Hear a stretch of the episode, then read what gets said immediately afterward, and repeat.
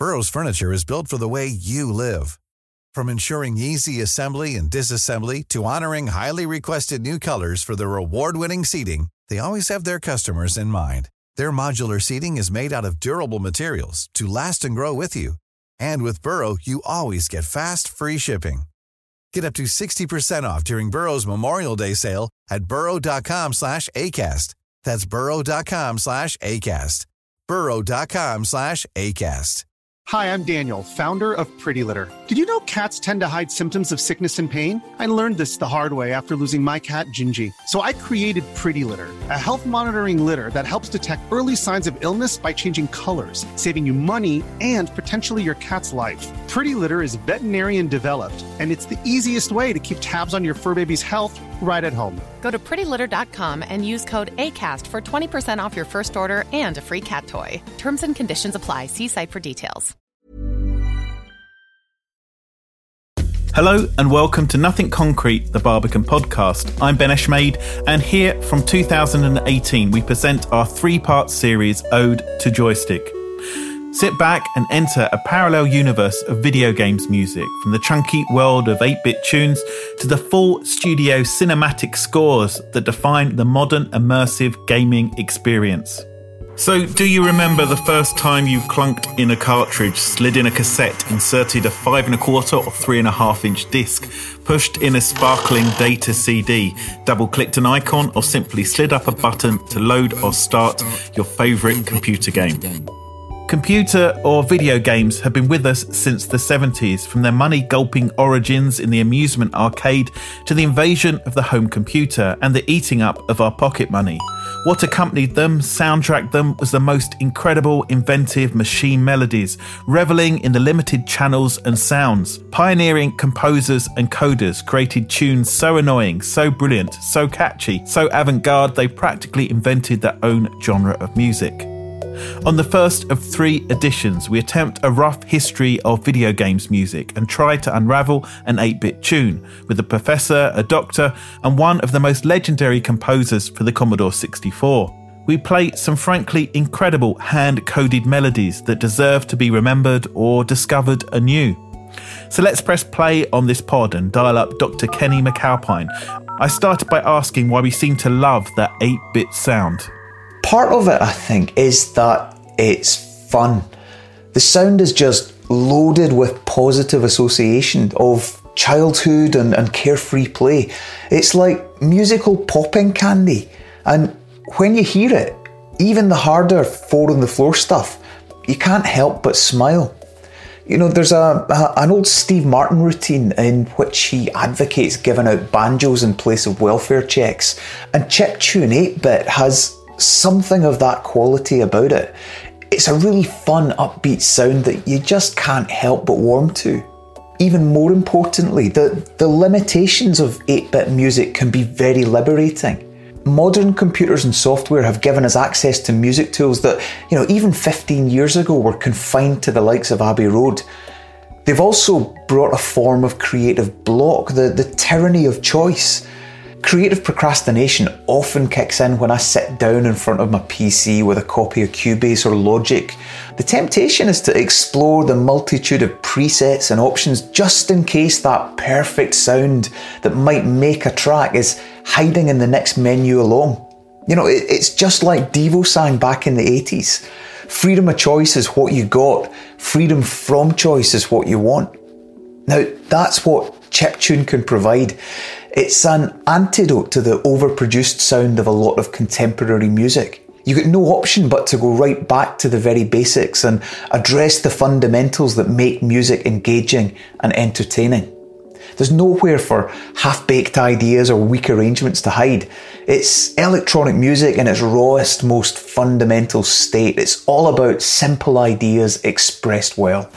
Next, I climb aboard my pixelated rocket, making it through bad traffic to crash land in Nottingham at the National Video Game Arcade to speak to Professor James Newman, one of its researchers and curators. I join him on a journey around the arcade and the history of video game music.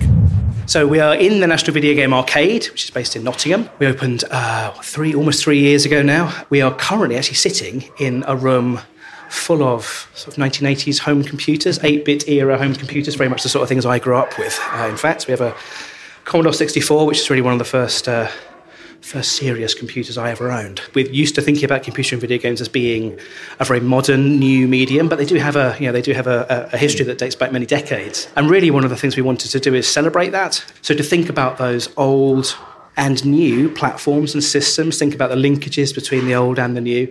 Um, so really, this is a building that's dedicated to celebrating that culture and drawing attention to the the artistry, the craft, and the technology that goes into making games.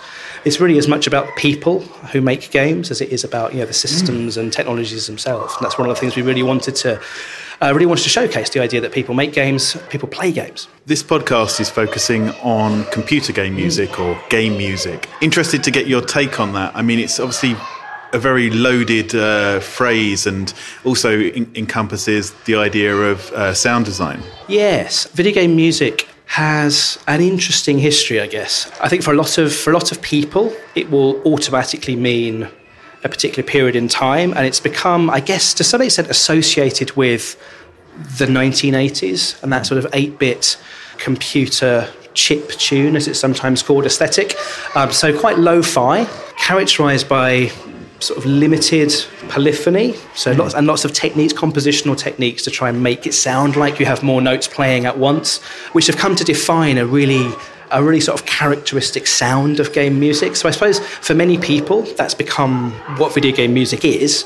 But video game music has evolved and changed, and there's been uh, shifts over time, mm. both as technologies have changed, the ways in which uh, game music is produced, the, the, the people who produce it have uh, you know have shifted over time.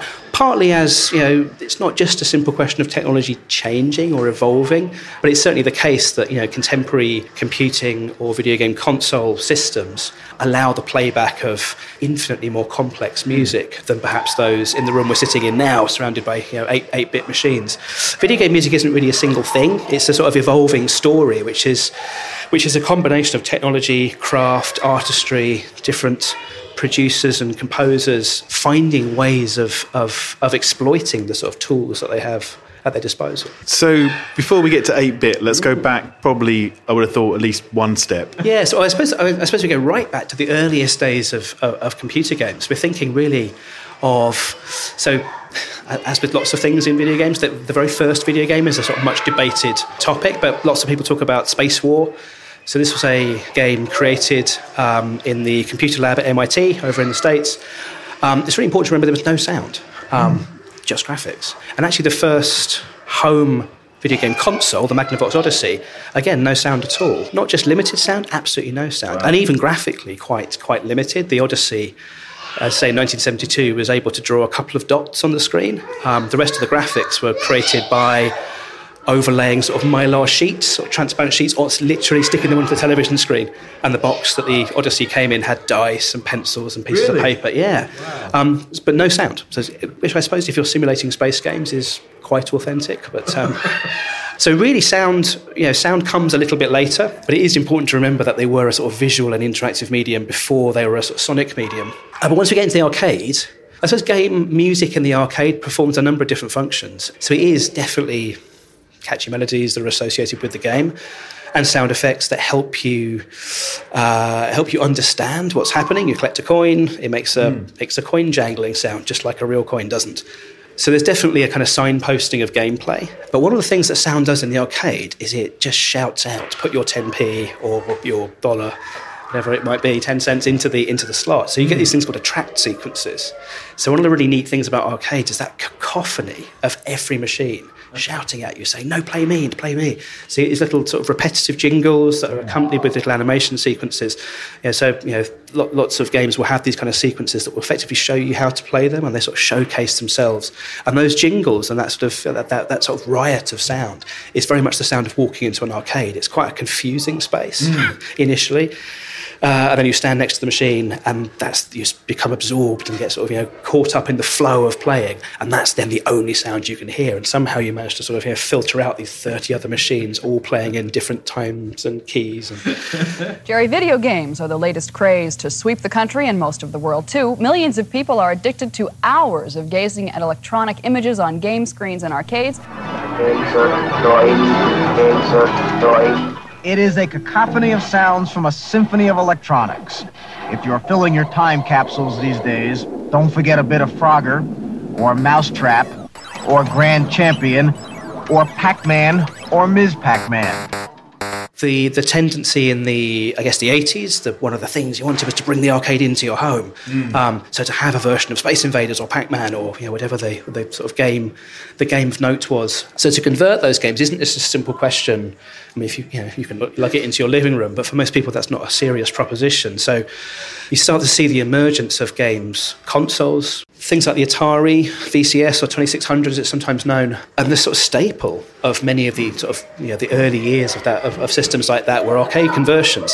So this is trying to take the essence of the gameplay, the essence of the graphics, and the essence of the sound, and turning that into re- reprogramming, recoding uh, that arcade original for this new system. Really importantly, though, that new system has different processing capabilities, different graphics capabilities, and different sound capabilities. So those games don't necessarily sound the same. Um, and something like the Atari VCS, incredibly popular, extraordinarily influential console that really it didn't invent, but it certainly popularized the idea of the game platform. So that's a, you know, a system that has sort of removable cartridges. So rather than you know, having a machine that just plays Space Invaders, you have a machine that can play any game. And you keep, you know, you buy a new cartridge and you, you know, swap it out, and you've got a whole new, effectively a whole new system.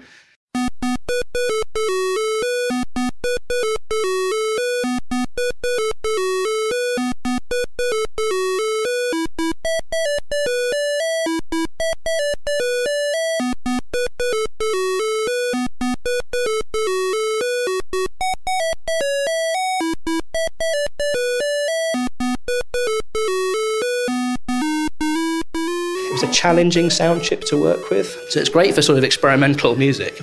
It's less good for playing a jingle from Pac-Man, for example. So you, there's a number of different techniques you can use there. You can either just really walk towards that, and you can have incredibly atonal music that even today you listen to, and it's like it sets your teeth on edge. And so the Atari 2600 is great at making engine noises and raspy explosions. It's not, it's not a composer's dream necessarily. So there's various techniques that composers start to use to sort of overcome sometimes the limitations of those systems. But yeah, that notion of converting the game, you very much have the idea that the game console is a sort of you know is a facsimile of mm. of the arcade you know original, which is which has the you know that's the that's the that's the that's the version. That's what it's supposed to sound like. Mm. And then the um, you know the, the, the console conversion is a some, sometimes, you know, inferior, but certainly a facsimile. Are you keeping up with the Commodore? Because the Commodore is keeping up with you. The world's number one selling home computer is now in a family pack, the Commodore 64, plus data cassette and joystick, four software programs including Introduction to Basic, a teach yourself program for the whole family. The Commodore 64 Family Pack, a value of $700 for just $499. Are you keeping up with the Commodore? Cause the Commodore is up with you. What you start to see is the emergence of maybe slightly more capable gaming systems, either consoles or home computers, which have slightly more sophisticated sound chips, perhaps. And what you really start to find is composers, musicians starting to be drawn to writing game music and writing game music that really suits the abilities of the systems. I think perhaps, perhaps the best example of this is the Commodore 64, you know, 1980s home computer with a sound chip inside it called the SID chip, the sound interface device which is essentially a, you know, it's a, it's a it's a synth. It just doesn't have a wooden box and a bunch of keys. So you have to program it by programming hexadecimal. Um, what you start to see is that composers start to write pieces of music that really suit the capabilities that the SID chip in this case has. So they're writing for the chip, almost writing like writing for the silicon, rather than taking a piece of music and then trying to convert it and translate it into, you know, three channels of square wave. At this point, I think we should speak to one of the most prolific games composers of the 80s, who mainly wrote for the Commodore 64 and its SID chip, Rob Hubbard. He drew influences from everywhere, from classical music to the pop charts, from Scott Joplin to Cabaret Voltaire. He even sampled himself. But the music was very much his own, as he mutated the melodies, coding and composing everything by hand. Go, go, go, go, go, go, go, go.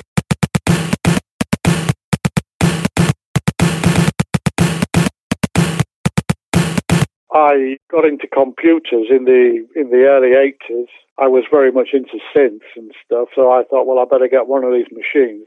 Started learning about the uh, machine and programming. I was commissioned to write a game for a company, and just as I was finishing the game, the company went out of business. Typical thing that happened back in the uh, very early 80s. And then um, people they thought the game was absolute rubbish, but they thought music was good. And so I thought, well, maybe there's a niche for me to exploit just doing the music because a lot of the music was pretty ropey at the time. So I then set about doing some kind of demo tapes and stuff. And I went through all the magazines and got all the addresses and telephone numbers of the publishers and software developers. And it took about six months before I got a reply. And then to cut a long story short, eventually I did get a job. People heard that, and uh, then I got a couple more jobs, and then everything just kind of snowballed, really.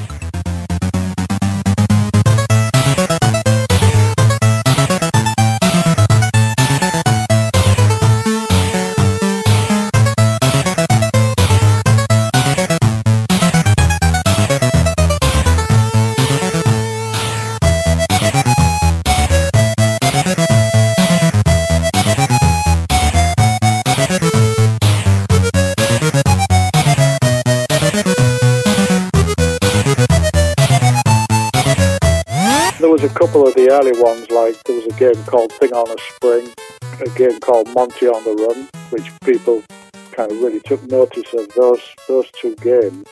And then there was a game called Commando Crazy Comets. People really liked those tunes as well. And that kind of basically set the snowball in motion. And it was quite unique to, um, for a musician, be paying like 50 quid a gig or something to suddenly, you know, start earning, you know, three or 400 quid for, doing a game, doing the music.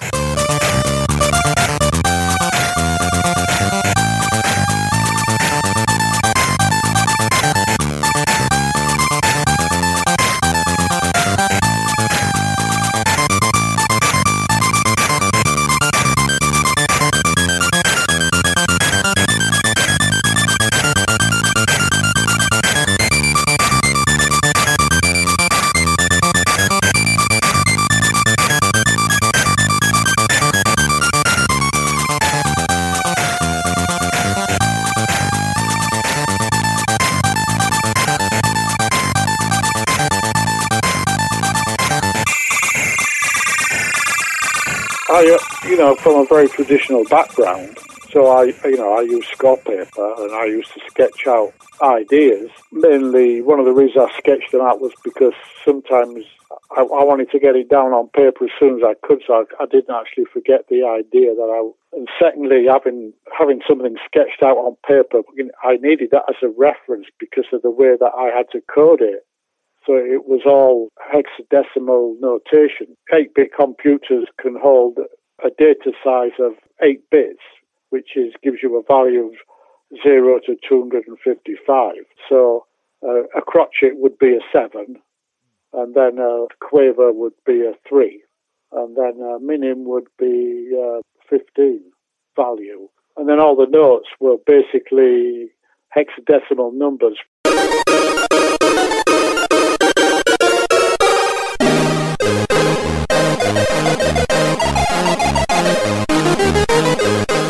Wasn't as bad as what you think it is, you know.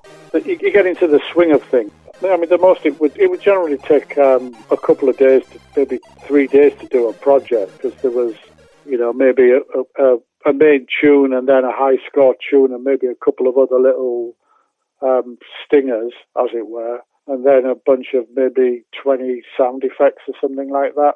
It was something that had to be done. I mean, to be honest, it was always a bit of a pain in the ass, you know because I was always much more interested in music side of things. Sometimes you got lucky with sound effects and you would stumble across a sound that was actually quite reasonable, you know. Um, other times it was just trying to knuckle down and do the best you could.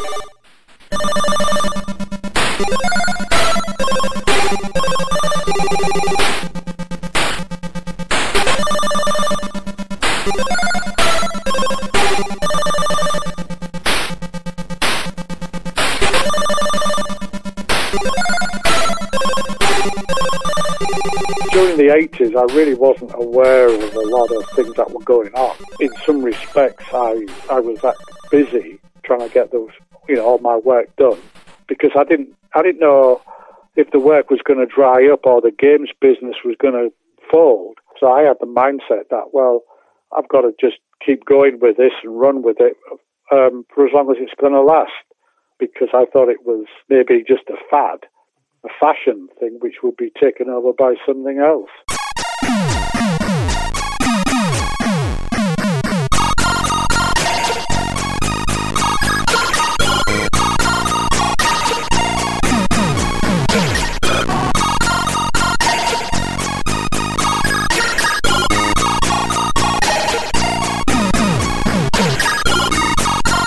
I'd always, you know, had a broad musical background and I've always spent a lot of time listening to music and I think that you absorb things. So for me, it was always about trying to come up with a melody and a bass line first. And the melody was basically something that you more or less could be sung or made sense musically. So, you know, I've got various sequences and um, phrases and uh, answer phrases common tone modulations and all that kind of stuff. And you know, the other thing that I did, I was conscious that somebody would load these games and the tune would just, if it was short and just had a couple of like little A section and a B section, it was going to drive people nuts.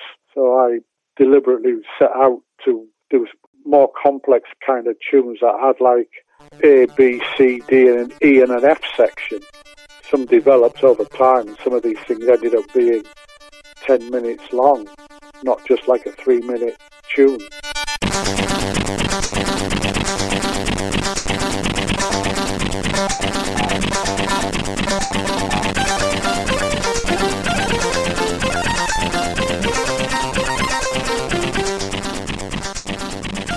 The uh, electronic one that stands up is a game called uh, Sanxion everybody seems to love that. I didn't like it when I first did it, but it grew on us, which was a little strange. But that, that one seems to stand up.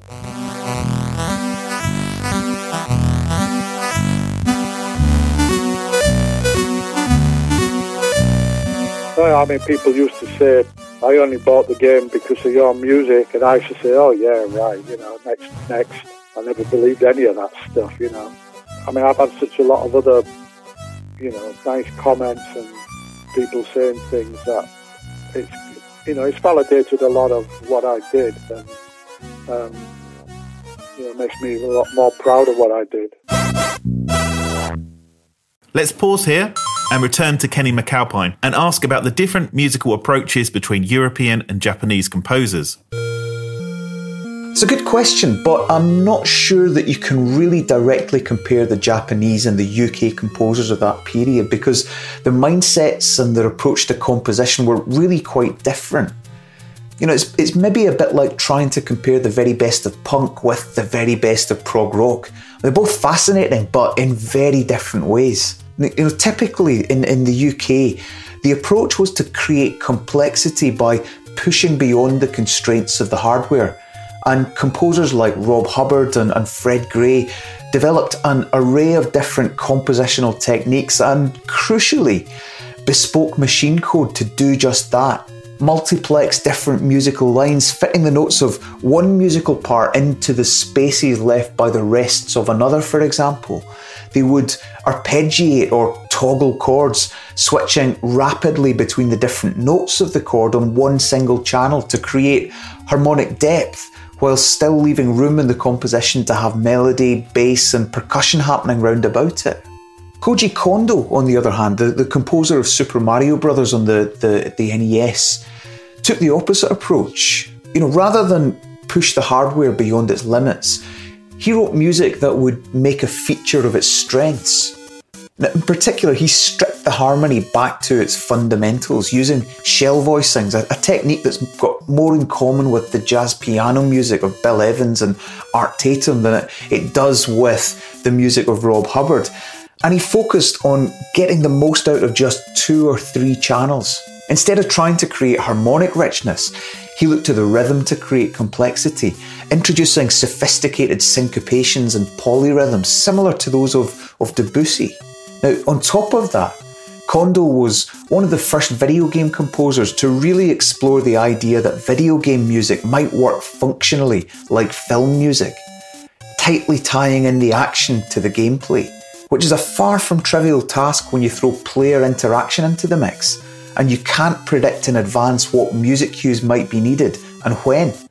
Kondo's approach to light, open orchestration and, and rhythmic complexity was really as much a function of the technical requirements of getting the, the music to work effectively with the gameplay as it was any sense of personal musical style.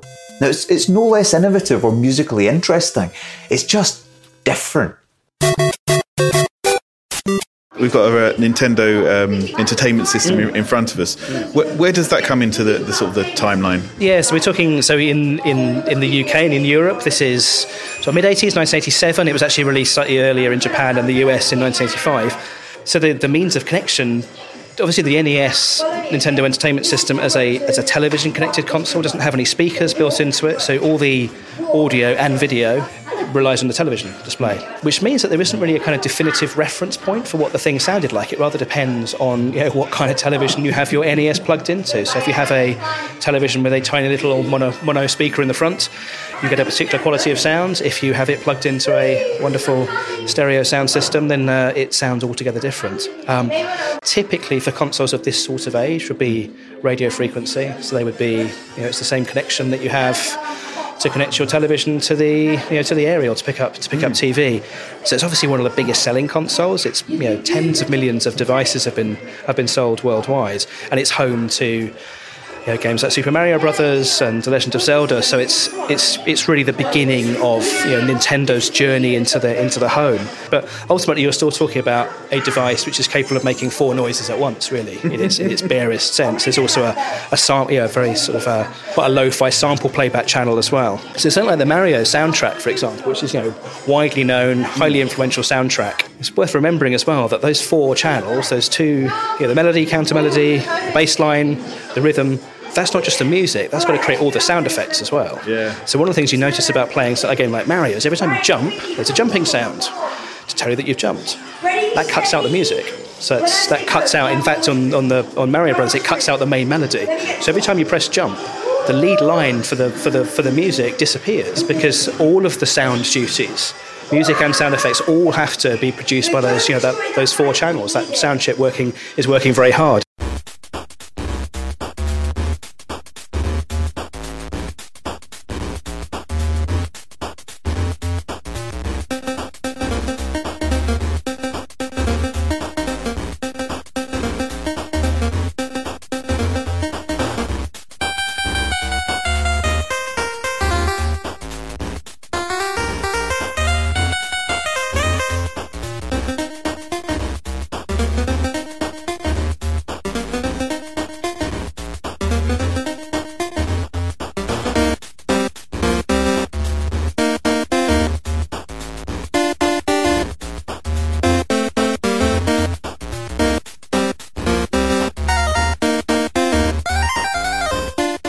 And what you certainly see is that those musical motifs are absolutely at the heart of, of defining what Nintendo NES is. It's very difficult to imagine what Super Mario Brothers would be like without hearing that soundtrack in your head. It's so much a part of, you know, of what that game of what that game is and how we've come to understand it.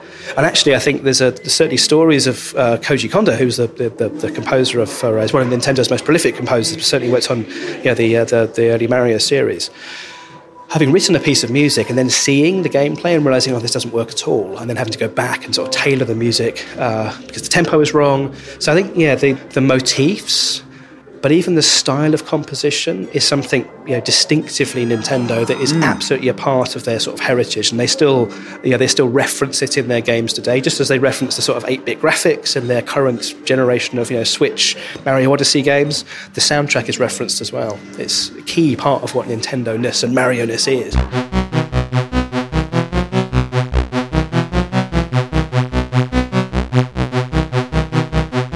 When you talk to musicians, they weren't necessarily expecting their work to be played in concert halls in 20 years' time.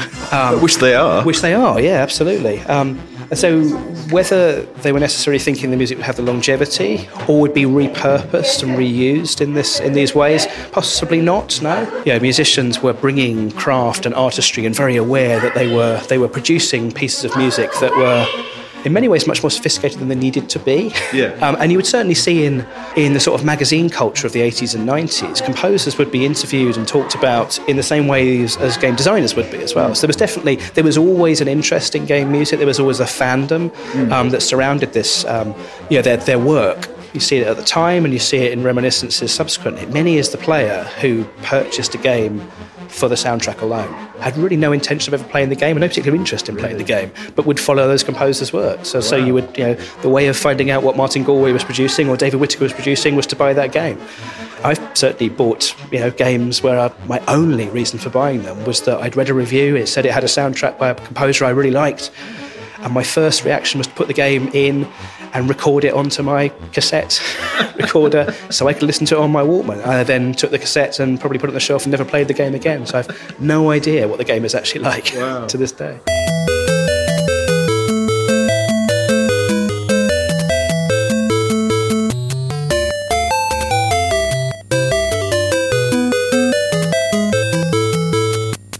Behind you in a cabinet, I can see, um, well, all kinds of technology. But the one that I wanted to centre on was the Game Boy because we've been talking about Nintendo, and one thing we can't get away from is Tetris. Yes, and uh, possibly the biggest earworm of, of the ga- of the games world. So the Game Boy has some some really interesting qualities as well. So in, it, it's related to the to the Nintendo Entertainment System, the NES that we were. Uh, that we, that we can see across the way that connects to a television. Obviously, the Game Boy is a handheld system, has a built in speaker, and also has a headphone jack as well. Um, so it's much more of a sort of defined platform. You can, you, it's, it's easier to say what a Game Boy sounds like because the sound comes out of its speaker. It's harder to say what it sounds like though because there's so many different iterations of the Game Boy, and they all sound a bit different. So this version here is the original so-called DMG one. Um, this is the first edition, the big sort of grey house brick size thing. Considered by many people to have the best quality sound. It's got a really sort of rich, deep bass, comparatively low noise. There were lots of revisions and iterations of this system, and it sort of reminds you that the rather than you know a, a CD playing back on a CD player, what we have here is a, is a device where the, the music is played back in real time on a chip. It's being generated real time, you know, and it, it effectively a synthesizer built in. So the combination of that, the way that synthesizer's been designed, all the internal wiring, the speaker, all of those things directly affect the way you know the music's going to sound. It's code that's being played back in real time on a uh, you know on a, on a sound chip.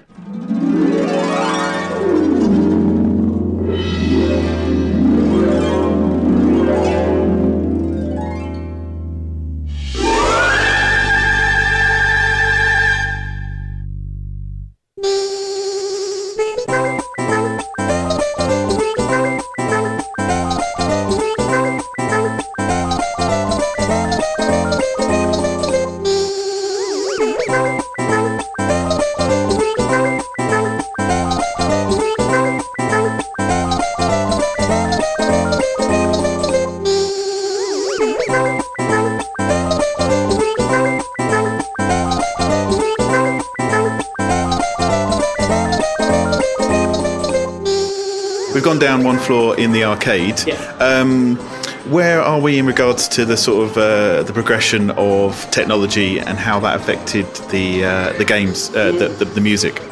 So we're in the Hall of Inputs, as we call it. So this is a this is a gallery space dedicated to different input devices.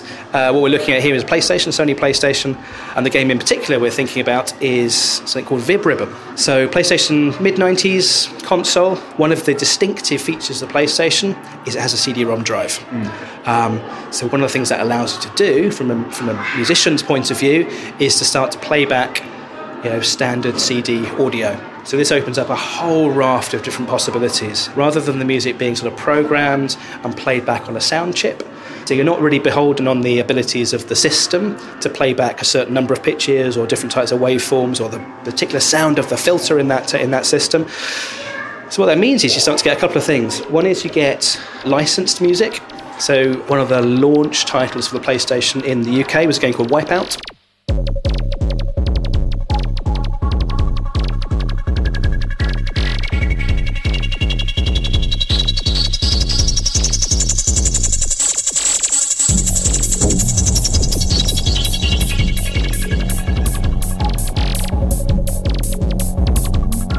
Which had a soundtrack that was sort What of kind of nine- game is that? Sorry. So it's a kind of futuristic racing game. So you have sort of hover cars. PlayStation was very much about 3D, so it was a game where you sort of raced into the screen, and rather than a car, you had a futuristic sort of hovering vehicle. The game really sort of picked up on the that sort of zeitgeist of uh, popular music and club culture from the from the sort of early to mid 90s. So the game graphics or the sort of iconography was designed by the Designers Republic, whose work you'd probably have seen on a you know, an Orb album. And the soundtrack was licensed music that included tracks from the Chemical Brothers or Orbital. Wow. So you start to see then this real connection between video gaming and club culture. And you get PlayStations, we put in you know, super clubs like Cream and Ministry of Sound. So you start to associate gaming. I wouldn't say it necessarily became chic, but it certainly became more cool than it was. And that was Yeah, certainly yeah. something Sony were very much trying to do. Part of the uh, you know, the reason they could do that is by having the CD-ROM drive. So rather than having cartridges or cassettes, we were talking about, the CD-ROM drive allows data to load, you know, the game data to load, but also then a portion of that CD-ROM is effectively a, you know, is an audio CD. And so with that, different kinds of game making opportunities come come along. So Vib Ribbon, created by um, a musician, Japanese musician, um, and game developer called Masaya Matsuura. So VibRibbon takes advantage of the fact that once you've loaded the sort of game data from the PlayStation CD-ROM, not only could you play audio from the CD portion of that disc, you could actually take that disc out and replace it with your own CD. So what this game does, um, you could put any CD into this game, and it starts to generate a landscape based on the sort of audio analysis of the of the CD as it's playing. So each one of the obstacles that you have to leap over is generated by you know analysing the you know the, the waveform of the uh, of the CD. So your music is not only playing, but it's generating the level at the same time as well. Mm. So this is something you just couldn't do before, you know, without without the know, that CD-ROM and CD playback technology. Yeah, so there's a, there's a sort of class of game which, like VibRibbon, where music is absolutely central, where you know the music is helping generate the level. There's another kind of game which where you're basically playing a sort of simplified musical instrument, and your performance is the thing which is you know which is being kind of measured and, and turned into a game. So things like Guitar Hero, yeah, you have a you know a, a small replica guitar becomes the controller. So you have a sort of you know, a device that simulates strumming. You have five, I think it is, four or five you know, buttons on the you know the fretboard of the guitar. And you see this sort of style of gameplay that starts to happen. It's a little bit like a piano roll from a um, from a sequence, or maybe like a sort of tracker dropping down. You know, notes are dropping down the screen, and you have to press these buttons, you know, in time as they uh, as they appear on the screen. It's you know, the harder levels get impossibly hard. and there was lots of lots of sort of speculation about whether people who are really really good at Guitar Hero were going to be really really good guitarists. Yeah, I was wondering that. Yeah, I think they. I'm not sure how transferable a skill it is because the thing. So you get, you know, there's a level of dexterity certainly, but um, I think what you do is you get really, really good at Guitar Hero. But it does make the idea of music and performance. It brings that into the home in a way that perhaps if you presented somebody with a guitar and said, "Right now, learn that," that might not be as appealing. So this idea of sort of gamifying. There's certainly um, there's certainly a kind of interesting development there that we see.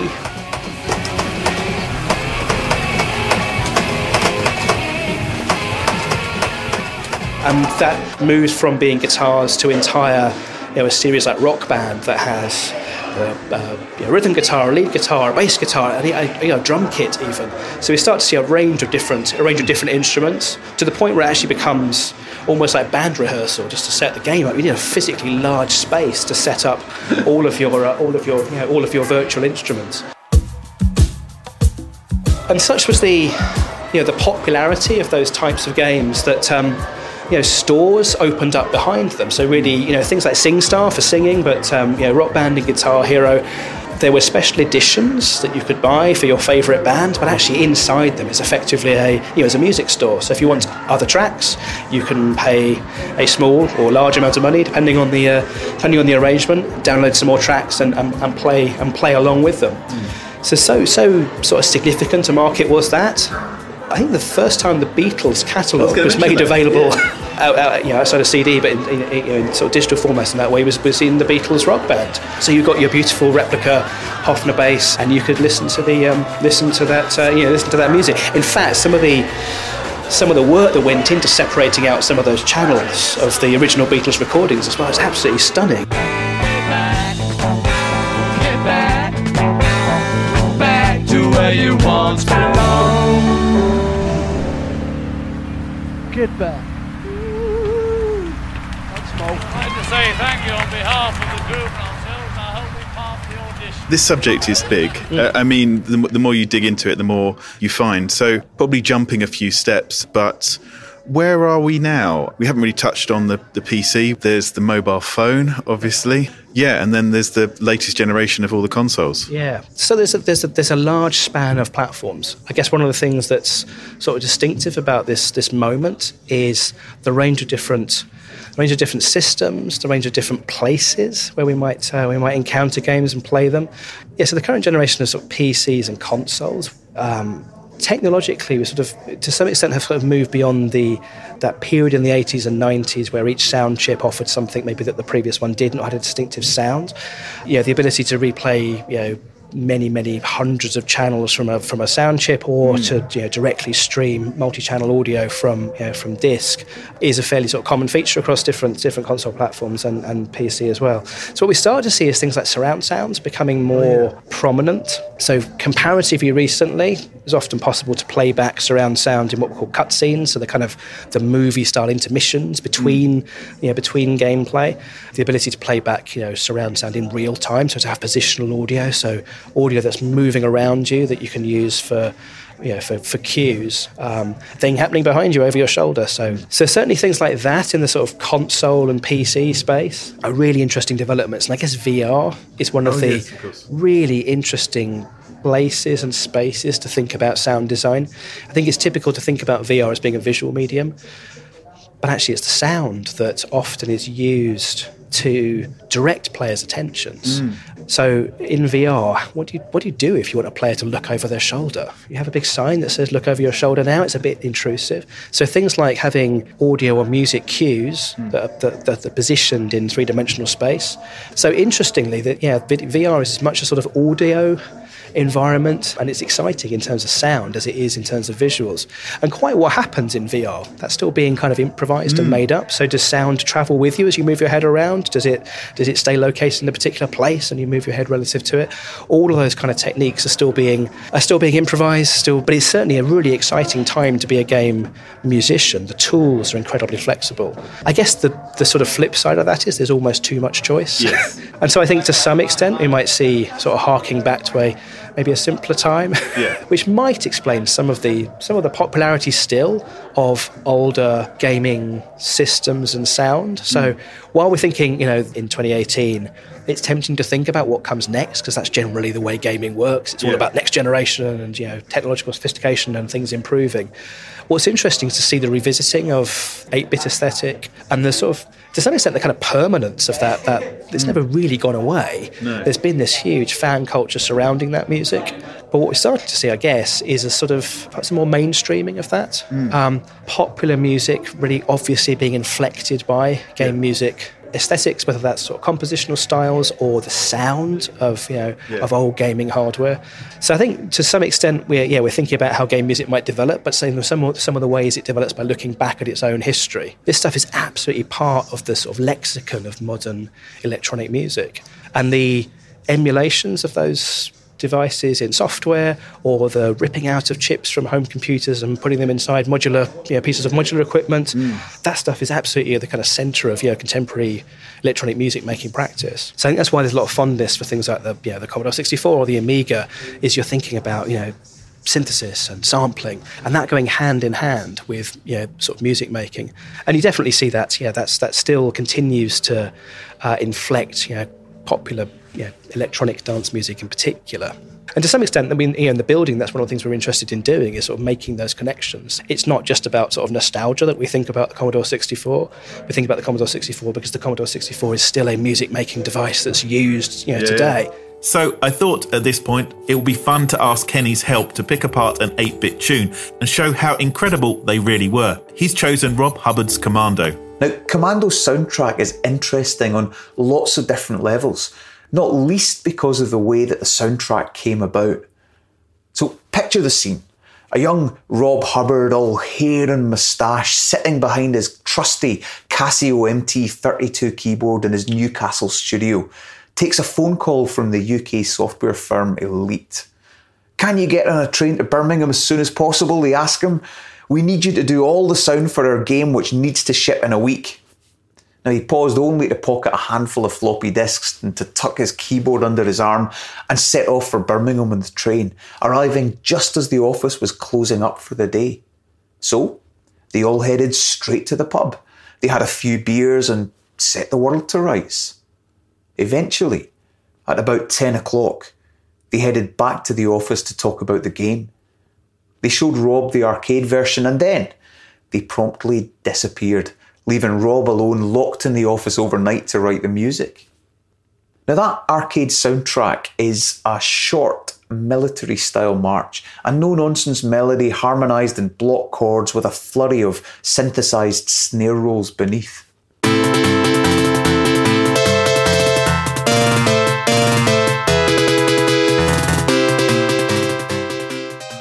After that initial theme is introduced, it's transposed up a minor third and then repeated before dropping out completely, leaving a series of snare drum rudiments playing before the whole lot loops again from the beginning.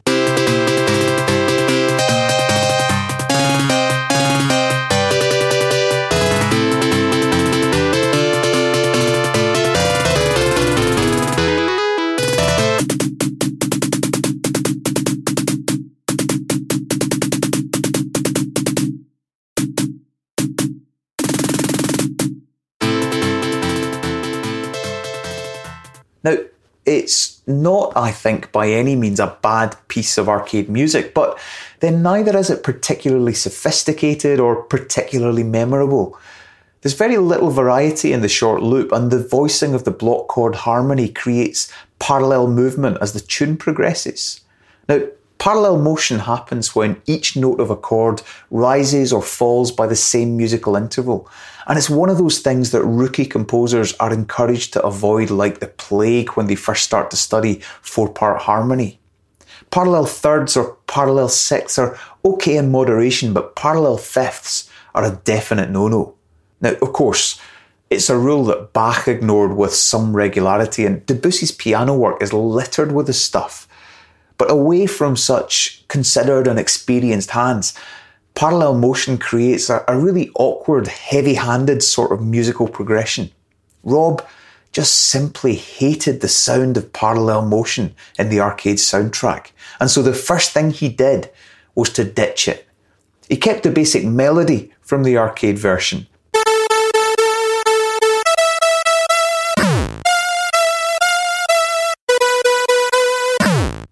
Then he took the basic chord progression of the original and turned it into the short hook that really defines the rest of the piece.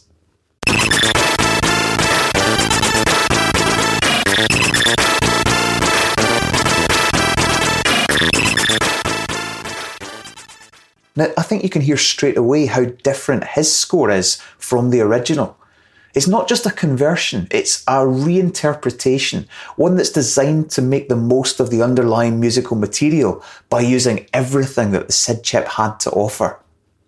Breaking that down then, on one channel, he combines a bass line with filtered noise to synthesize a snare drum, slotting in the percussion on the backbeats when there are rests in the bass.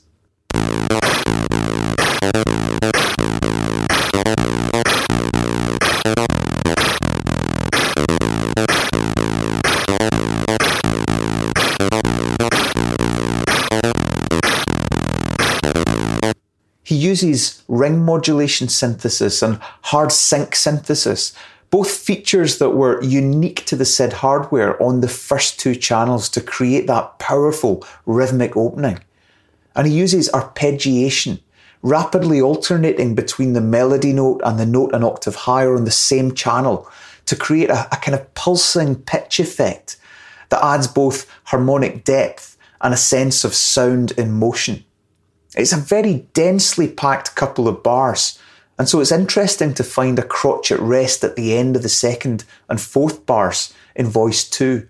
Rob rarely left any musical space unused.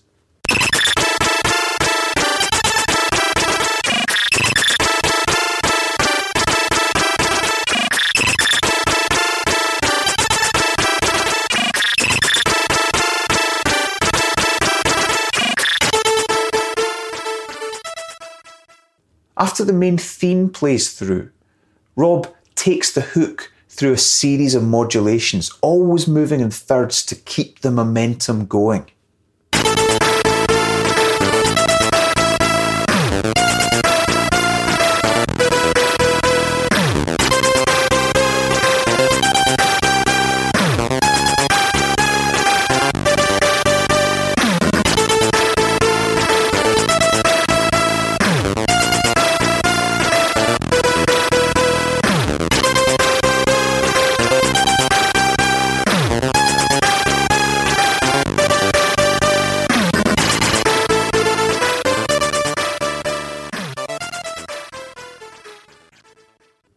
As he works through the changes, he plays with the melodies and counter melodies, adding variations and a, a driving descending chromatic line that plays against the rhythm of the melody.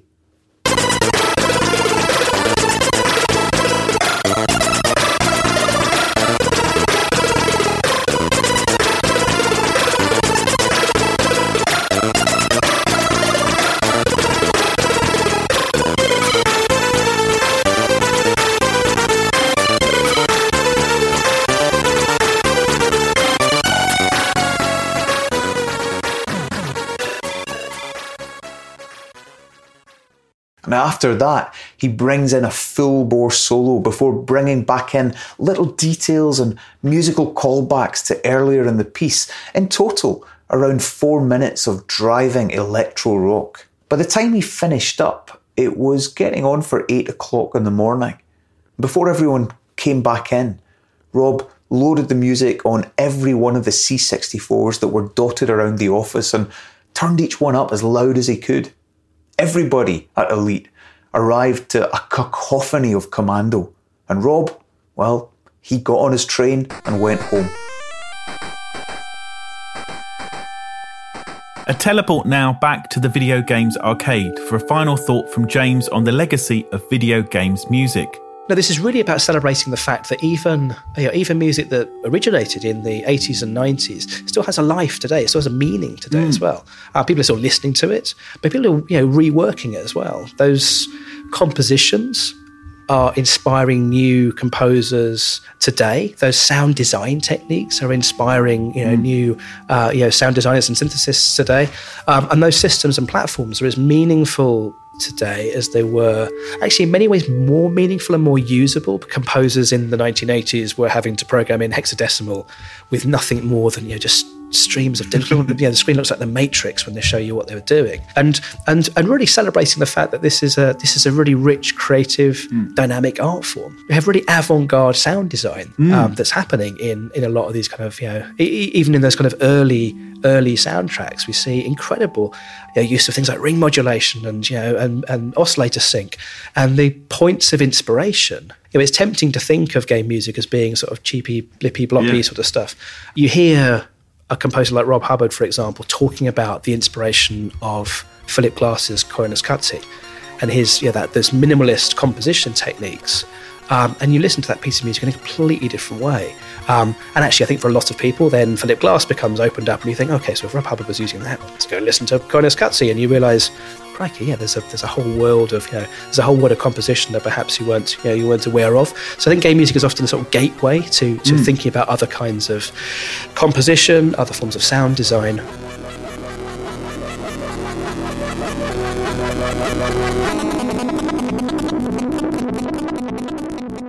My thanks to James Newman, Kenny McAlpine, and Rob Hubbard for speaking to me, and the National Video Game Arcade for existing and welcoming us into its building. Also, a quick plug for Kenny's book, Bits and Pieces A History of Chip Tunes, which is available now. So, I hope you enjoyed this first trip, an incredible voyage into the 8 bit universe of sound. In the next edition, we meet a range of composers from around the world who have terraformed new planets and star systems with their music, including Winifred Phillips. It, it was a slow exploding bomb. The explosion kept getting bigger in my head until it was just what I was obsessed with. And Nitin Sawhney. It's important that you get into the gameplay while you're composing to just see how it feels. You're always trying to think, okay, you don't want to kind of have something too obvious or boring.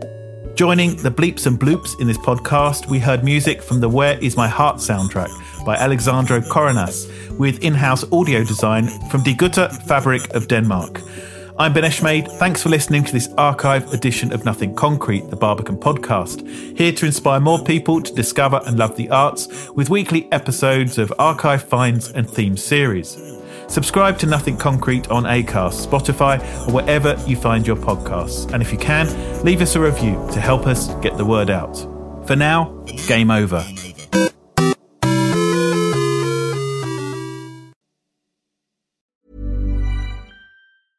Planning for your next trip?